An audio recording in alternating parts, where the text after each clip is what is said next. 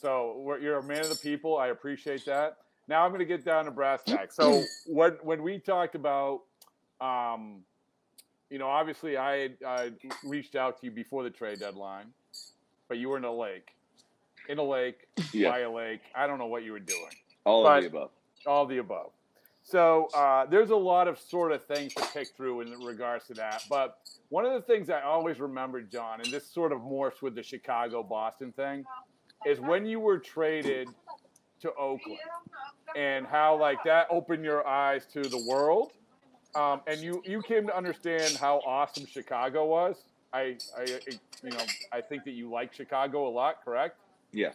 Okay, Courtney, you're welcome. Thank So- you. I, I I needed to hear that. I needed the Yeah. reassurance. But Yeah. but but if you don't go to Oakland, you pro- you might never know how awesome Chicago is because because we're going through the whole thing now with these guys about you know Xander just wants to stay there. You know this is all he knows, and so is that true? It, and we've talked a little bit about it before, but is is just going somewhere and realizing hey the world isn't flat? Is that a real thing? Yeah, I, I think so. I mean, uh, you know, especially a guy like Xander and Devers. I mean, they're they're homegrown guys. They've been there since, you know, I, I call it growing up in the organization, right? Like you you were kind of brought along as a kid to a man to now you're these guys are superstars there in, in New England. So, and and when you don't know anything other than the pressure of being in Boston, you know, when you it's just it's just kind of natural. You don't know anything else. Like you don't when I got to Oakland, man, it was like I had three reporters there, you Yeah. know, and, and that was the that was the introductory press conference with me and Johnny sitting there, and there's three people, you know, so it's like you kind of go, whoa, where you know where am I, you know, and and then going out. I think the other part is going out to the West Coast and seeing the other side of baseball because it really is different. You know, you you've got East Coast baseball, which everybody watches. And then, you know, really anybody from Chicago over doesn't really stay up and watch West Coast baseball unless they're Yep. from there. Yep. You know, so by the time you get home from the games, there's no MLB games on. There's you've got the seventh running of quick pitch, you know, already by the time you get back. so it, it's it's just a different world. So I think that really opened my eyes to things and and you know, I had conversations with with Ian Happ.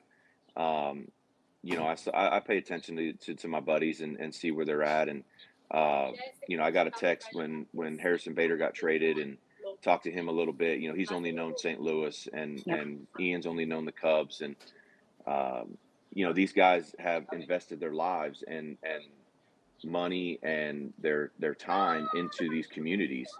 And, you know, you almost feel like, for lack of a better term, you get kind of stabbed in the back when they let you go.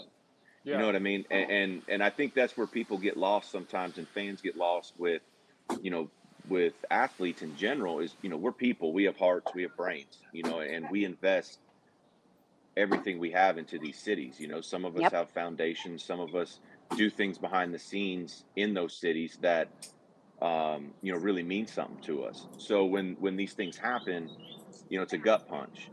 Um, but to answer your question, yes. I mean, when you when you're able to go to another city and another community and make a home, and realize that baseball's baseball, um, you know, it makes it made my decision. It didn't make it any easier, but I think it helped me realize that you know the the grass can be greener on the other side. Um, and if you don't know that, you're always going to stick on your side of the yard. You know what I mean? Like it's, Yeah. it's Yeah. always Yeah. you're always going to lean towards like in my in my instance i always lean towards boston anytime i would talk about chicago or um, san francisco or whoever like i'd always come back well boston has this you know or or boston is this or i know these people there i know the spring training facility i you know so it was always coming back to comfort um because at the end of the day man we all like comfort right like Right. we all Well, we I all know it I think so. The, the obvious question is, and I can't remember if I've asked you this before, but if you don't get traded, sim- in the simplest way to phrase it, if you don't get traded to Oakland, you ride out the year. In your mind, we don't know what the future. We don't know. It's a hypothetical. In your mind, are you a bo- member of the Boston Red Sox the rest of the way? Um, I, I mean, I, I would, I would think so, and, I, and and here's the reason why I would think so. I would think that other, especially like a guy like Theo, those guys would think that I'm not leaving Chicago. I mean, I'm not leaving Boston, so they're not really going to put the full court press on you. You know, like does that make sense? Like, Yeah. I feel like when I got traded, it kind of sent out a signal like I'm not coming back to Boston in, in the in the baseball world. Um, I think if you stay there and you stay out, you stay till you get to free agency. It like I like I was saying earlier, it becomes harder to leave that comfort. Hmm. You, you know what I mean? So I think I think other teams aren't going to put that full court, and everybody knew I wanted to stay, right? Like I made that vocal, I made Yeah. that very clear, and I think that if I would have finished out that year, I don't think the the the offers and the uh, the amount of offers and the amount of interest would have been there as me going to Oakland. So I, I mean, I don't, I you know, I can't go back and say I would have ended up staying because you know Chicago still could have come in and Sure. done what they did, or another team done what you know what Chicago did. Um, but I I think if you if you end up staying out that whole year, it does it still becomes hard to a little bit harder to leave. But I think you know, and John, I was thinking about this with Xander's situation. Obviously, the, oh. Rafi's up after next year, so it's a little different. Like J- a guy like JD Martinez and Nathan Eovaldi, they've been to other places, but Xander hasn't been to other places. And this is Yeah. when they say we're not trading you, we're saying I'm thinking. I, I immediately thought of your situation, same sort of deal. And everyone's Yeah. different. I get it, but still, I mean, we we uh, we take the evidence that we're presented from history, right? Correct. Put that Yeah. on a bumper sticker. well, and I think I think I think at the end of the day too, you know, a guy like like Bogey and a guy like Devers who who have made some money. Um, at, at the end of the day, man, like when it comes down to when you want to stay somewhere, it's not always about the bottom dollar.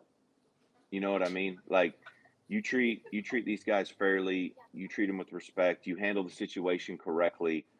They're going to end up taking less money. You're, you know, the business side will prevail. They, the business side Yes. will win if you treat people like a person, not just the number on his back. Sure. And you know, I think that gets lost. And I'm not I'm not singling out Boston. We're just talking about these guys because that's everywhere in, in the game.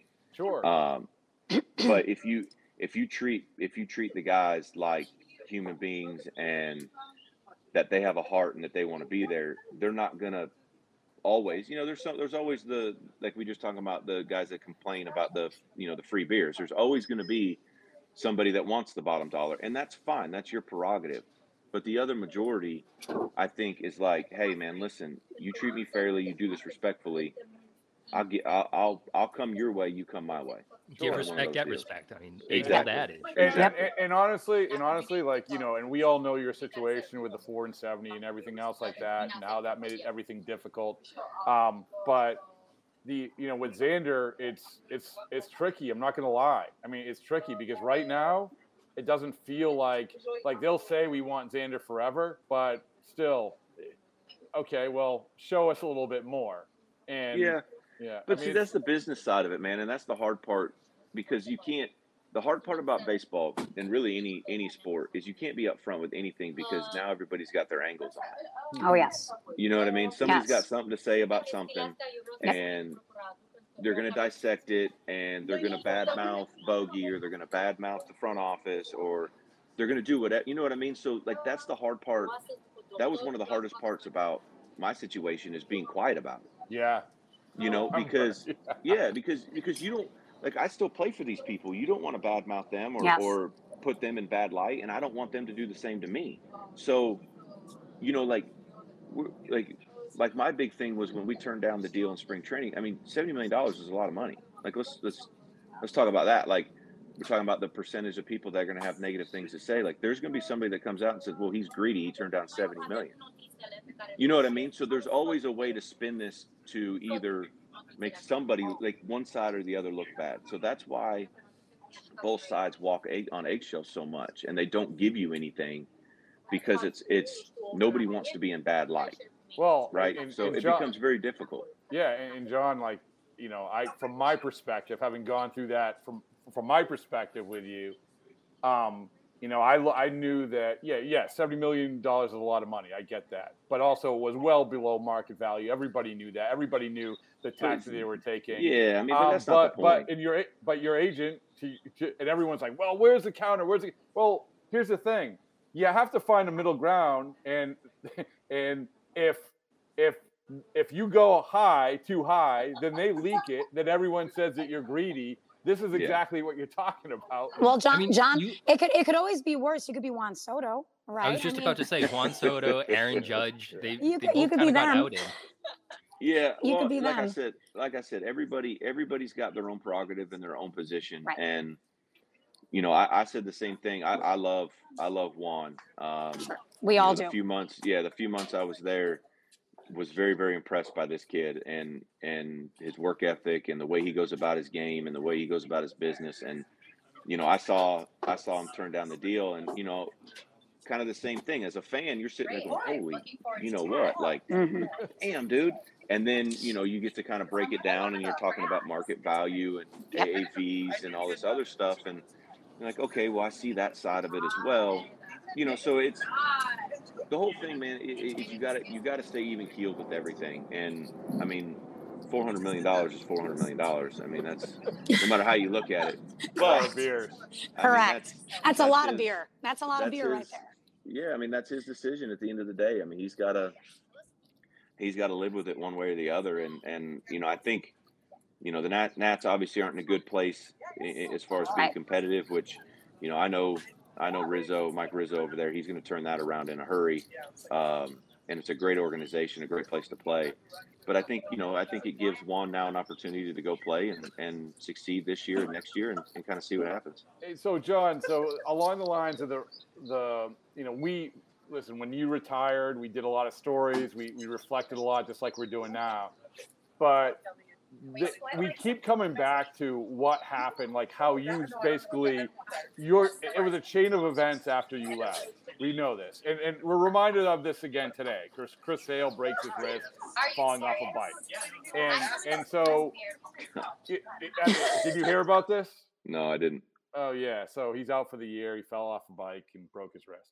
So, um, but we always say like, well, if you know, because they made the decision they made with you, it sent this chain of events where they were chasing their tail all the way up until, by the way, when I talked to Chris Sale this spring training, I said, did you realize when the ownership sat down in the, that year that they gave him the extension 2019 and said we screwed up the Jon Lester negotiations did you realize that that was your, basically opening the door to giving you your contract? And Chris Sale John said yes right then and there I knew it. And I actually tried finding Jon Lester later in the year to go thank him right? So he said that to me. So so do you I know that you you you you know you hear this stuff but do you understand this like looking back at it like the the chain of events that sent them down Yeah, but I mean, you can do that with anybody. You know, I mean, you could do that when Pedro left, when Derek Lowe left, when you know Schill and all these other guys. I mean, it, it's it's the same same for every organization, and and um, you know, I, I like I like I've always I've always taken the stance like the Red Sox had had a, a job to do, the ownership has a job to do, and that job is to put the best players out there that they feel eh, are, are the best for their team for that year, and you know, I had to learn that unfortunately not a very fun way, but you know, and then I went through it again with the Cubs. You know, like you you you have to try to figure out a way and it was easier the second time than it was doing it with the Red Sox, obviously because drafted and coming up with them and, and having good times and all that stuff. But going into to that whole conversation, like you have to separate your mind from your heart. And it's a very, very hard thing to do. And like I said, the second time I was able to do that a little bit more or a little bit easier uh, with the Cubs, and I was able to separate that and go, "Hey, okay, Jed, I get it. I get what you're doing. You you have to move on. I know I didn't pitch well, you know, yada yada. I got to go find another job. Cool, uh, we're we're good. Did it hurt? Yeah, but you have to separate that mind from your heart. And like I said, man, I understood, and Um, they they had a business to run. They got to they got to go get the next guy that they feel is going to be the best for their for their team, and and they did that.